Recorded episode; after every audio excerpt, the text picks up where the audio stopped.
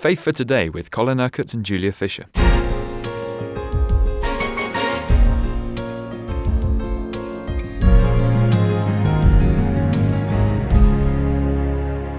Can we ever love to be obedient? You said, uh, or John says in his first epistle, that obeying the commands good God puts on us is not a burdensome thing. And uh, we're looking at this whole relationship between faith and obedience and love. And what has overcome the world? Even our faith, he says. Um, now, I'm going to talk about victory because there are lots of Christians who don't expect to live in victory. And yet, John says here in uh, chapter 5, verse, um, verse 4 this is the victory that has overcome the world, even our faith. Faith gives you victory over whatever temptations the world puts in front of you. Faith gives you victory over all your desires to please yourself rather than to please God. Faith gives you victory over the selfishness that would stand in the way of expressing love for God and therefore for others. So then he says, Who is it that overcomes the world? Only he who believes that Jesus is the Son of God. And you see how in all these scriptures, John is just flying from love to faith, faith to love, love to faith. It's not one or the other. I've often come across people who say, well, you know, I'm a person of love, but I'm not very strong in faith. And others say, well, I'm a, I'm a really strong people in faith. I don't like all this love, a talk about love. But actually, if you know the Lord, you will be a person of faith and you will be a person of love. And these two will be working together in your life.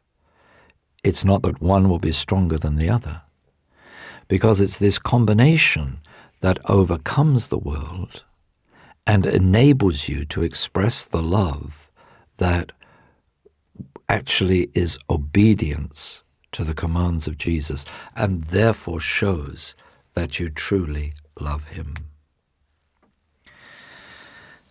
So uh, it's wonderful to me. Uh, I, I, I think this letter of John is probably the most challenging of all the books in the Bible because um, it is the death blow to super spirituality. It is the death blow to those who think they're in a glorious relationship with God, but are only deceiving themselves because you don't see the outworking of faith and you don't see the outworking of love for others. And so, you know, John has really nailed these people. And clearly, he must have seen a lot of this going on in the church uh, at his time. You know, this is a general letter that would be circulated among all the churches. But, uh, you know, as an old man who knew Jesus, he's writing about 50 years, remember, after the resurrection. He's seen it all. He's seen the good, the bad, and the indifferent. And what he's really saying is this, this is what matters. This is where the rubber hits the road. Do you really believe? Do you have the faith that overcomes the world? Do you really love? Because if you really love God, then you will love others. And this is the way you will live your life, denying yourself, taking up your cross, following after Jesus. For in the world, we are like him. Very, very practical. It's very, very practical. And some people think, you know, well, there's nothing much I can do to change the world. But I suppose whoever said, well, we may not be able to change the world, but we can make a difference to one person's life, that is true of this. If every born again believer in Britain lived this epistle, this nation would be transformed. Because it only takes a little of the right leaven to affect the whole lump. Um, what did Wesley say? Give me 100 men whose hearts are on fire with love for God, and I would change the world. Or change the nation. I can't remember whether he said the nation or the world. I think he said change this nation. So that's all it would need 100 men whose hearts were on fire for love for God. Because that's how powerful the love of God is. The truth of the matter is that to some extent we all live in compromise and we know it. That most most Christians don't live by the standard of God's word, but by the standard that they've set for themselves. And they are content if they have fulfilled what they believe is sufficient for them to do. But when you compare the way we live with what the scriptures say, uh, we would be immediately challenged to say, well, do we live as true disciples? I mean, the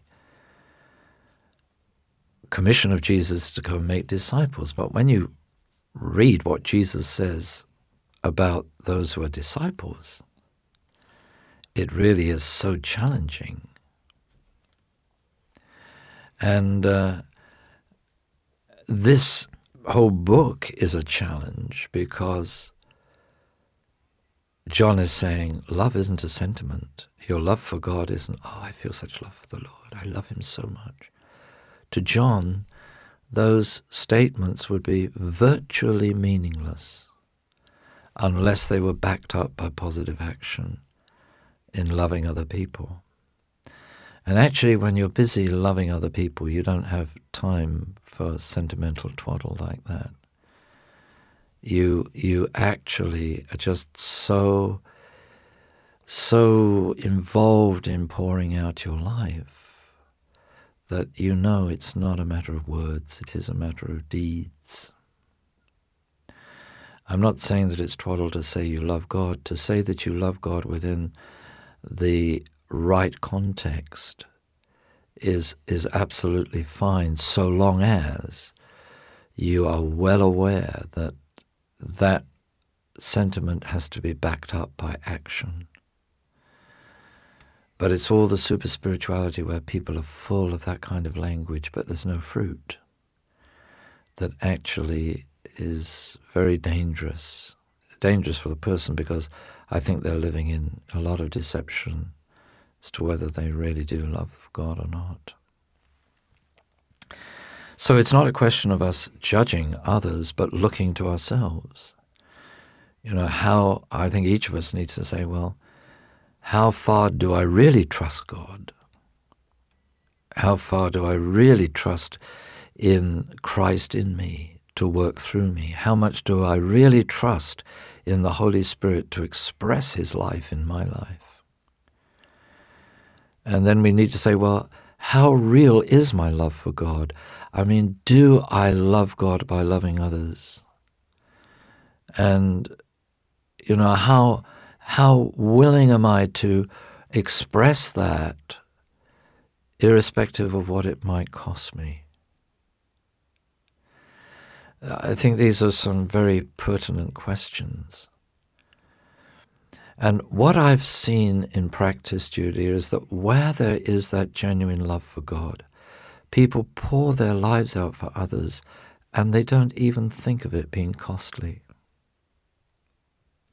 I mean, people often come up to me and say, you know, we just want to thank you for the costly way in which you live your life and how you pour out your life for us and for others and so and so and so and so. And I hear what they're saying, but to me, of course, all the glory goes to God for whatever way that He's used me. But to me, it's not a cost. It's my life, and it's the life I love to live because I love the Lord. And, you know, I'm not exalting myself in that because that's true of anybody who loves the Lord. You just love to obey him. You love to do what he wants. You used the word compromise a few moments ago. So this this matter of compromise, then, do you think this is one of the uh, real challenges that we as Christians have to face? How much are we compromised? When I look back over my life, I can see how, by the grace of God, many, many people have been impacted. But what I can never sort of get away from is if I'd been even more obedient, if I'd believed God even more, if I'd yielded myself even more fully than I have, how much more could God have done through my life? Because, you know, I believe there is no limit to what God can do through us. Because after all, He said, anyone who believes in me will do the same things as I have done and greater things still. So I know that the only person that has limited God in my life is me. But I know that that is true also of everybody else. And that the more we love God, the more we are yielded to Him, the more we are surrendered to His will, to living His word in the power of His Spirit, the more God will be able to use us. So it really is down to us. And in verse 6 we read, This is the one who came by water and blood, Jesus Christ. He did not come by water only, but by water and blood. And it is the Spirit who testifies, because the Spirit is the truth. For there are three that testify the Spirit, the water, and the blood, and the three are in agreement. You see, the Spirit of God will always direct us to the cross, will always direct us to the living water that God came to give us through his Son, Jesus Christ. You've been listening to Faith for Today, presented by Julia Fisher. This program is sponsored by Kingdom Faith. For further information, visit our website, kingdomfaith.com.